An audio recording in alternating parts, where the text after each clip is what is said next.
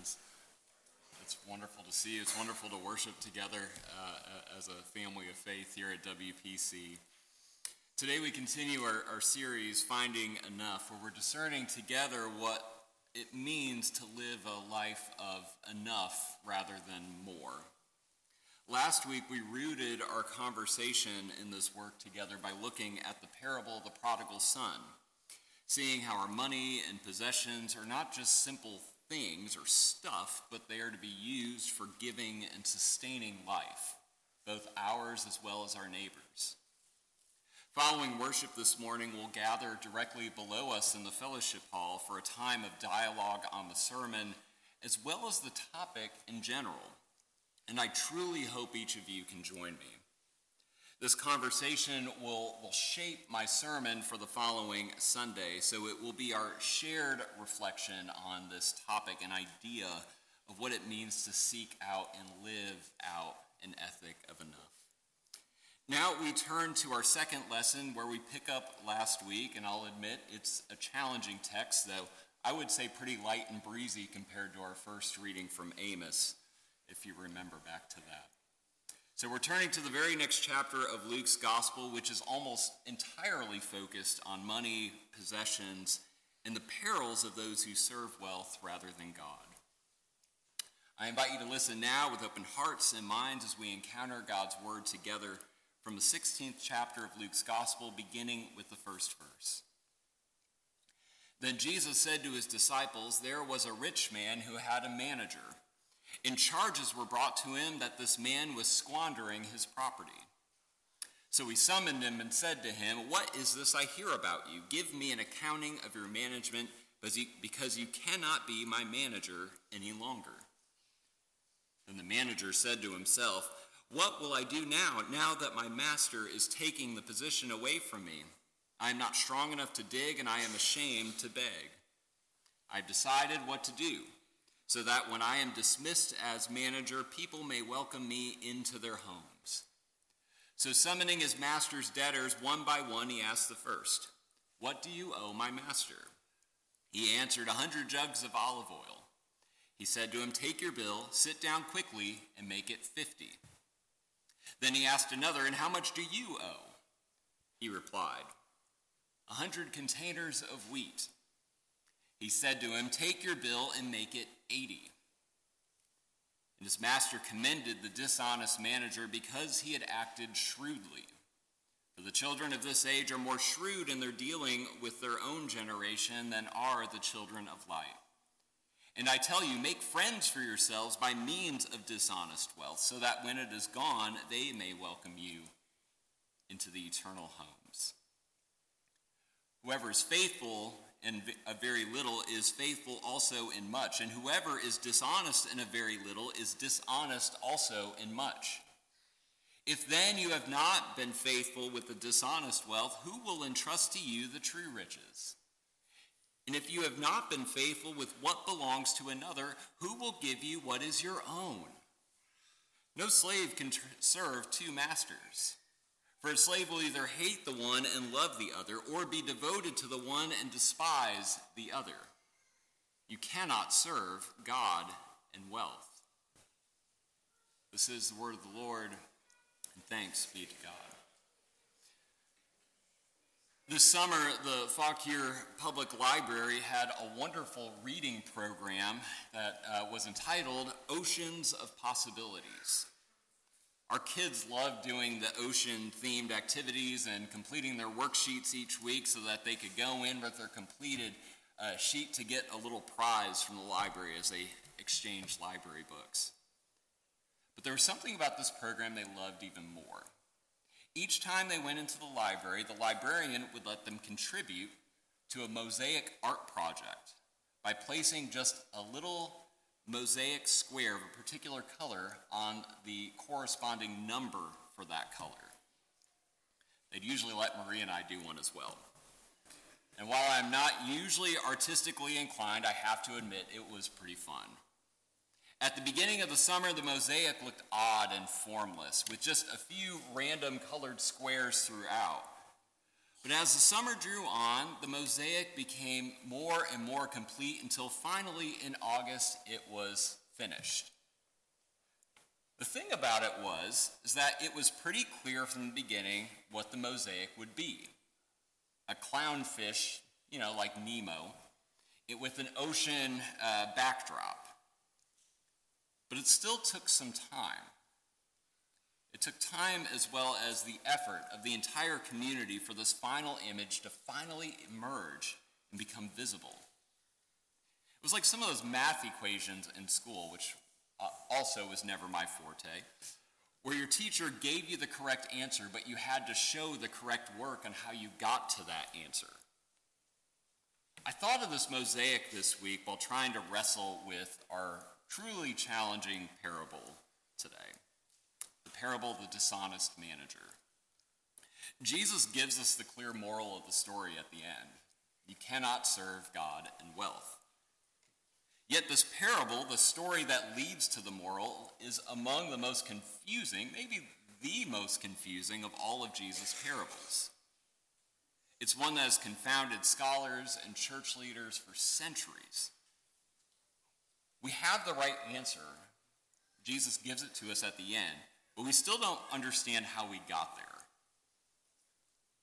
There are a number of different ways we can approach this parable, but regardless of the path, all roads lead to Jesus' words in verse 13. You cannot serve God and wealth. So, as we walk through this passage together, I invite us to wrestle with these words and see how we each kind of arrive at this moral on our own. The story starts off with a rich man who essentially has a property manager, or think in today's terms, a financial advisor. Someone who's handling his estate, his affairs, his, his um, portfolio, you might say. Word gets out that his manager is serving him dishonestly. We don't really know what this means. Whether this accusation means that he's stealing, or just plain negligent, or something else entirely. It's a key missing piece of the story, to be sure, but Jesus seems to intentionally leave this detail out. So, learning he's about to lose his job, this manager goes into survival mode. He starts hustling. He gets a little scrappy. He can't fathom living without his job. He's too proud to beg. He's not strong enough to work with his hands. So he tries to save face by making deals with his boss's debtors. He takes one person's debt of 100 jugs of olive oil and cuts it in half to 50. He takes another debt of 100 containers of wheat and makes it 80. His shrewd dealings please his boss, and it seems as if he's saved his own job. Now, friends, what I find equally interesting but also puzzling is what has this guy actually done to deserve his boss's praise? Much less, what has he done to save his job? Now, perhaps he was acting, uh, he was simply acting shrewdly by reducing any interest owed, trying to take these, these things off the balance sheet, you might say which might also be commended because charging interest, as you might recall, is something that was forbidden by Hebrew law. Or perhaps he was lowering the amount owed by cutting his own commission out of the deal. Might also be something else we're missing entirely.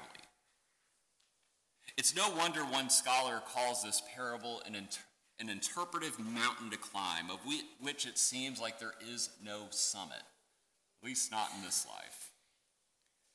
And whatever the reason, the boss praises his manager for, let's just say, simply getting the job done.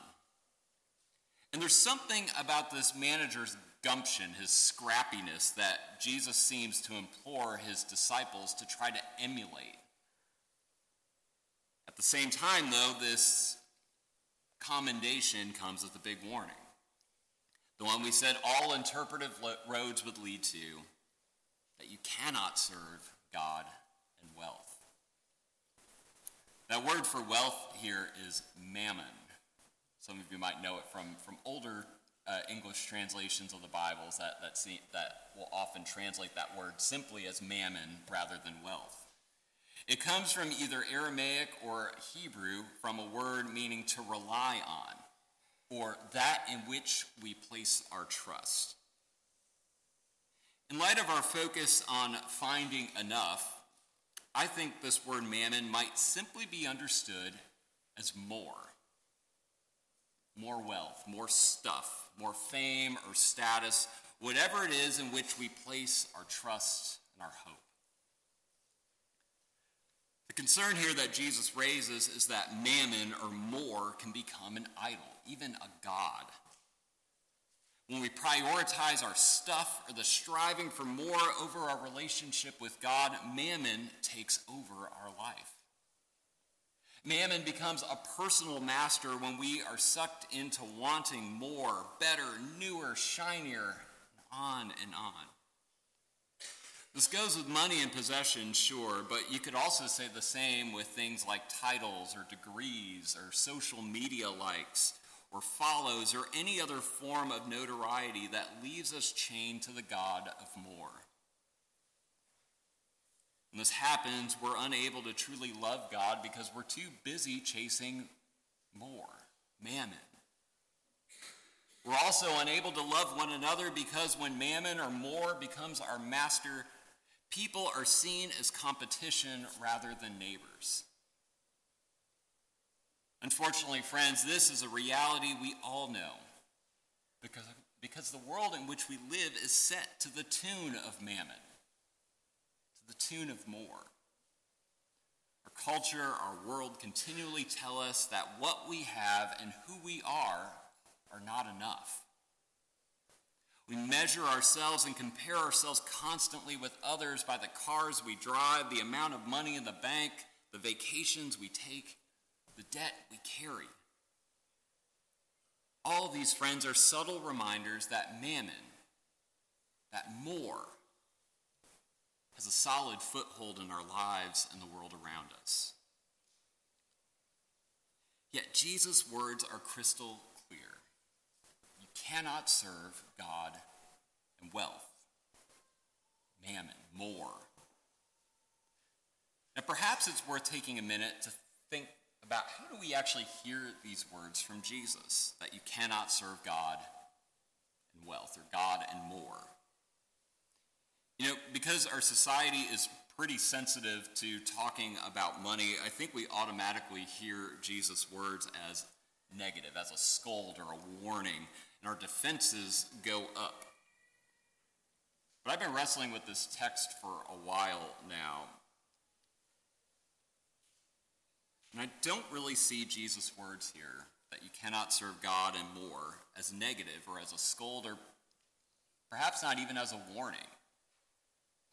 Perhaps Jesus' words here are intended to be an invitation, a liberating invitation to free us from the patterns of greed and more in our culture and our world.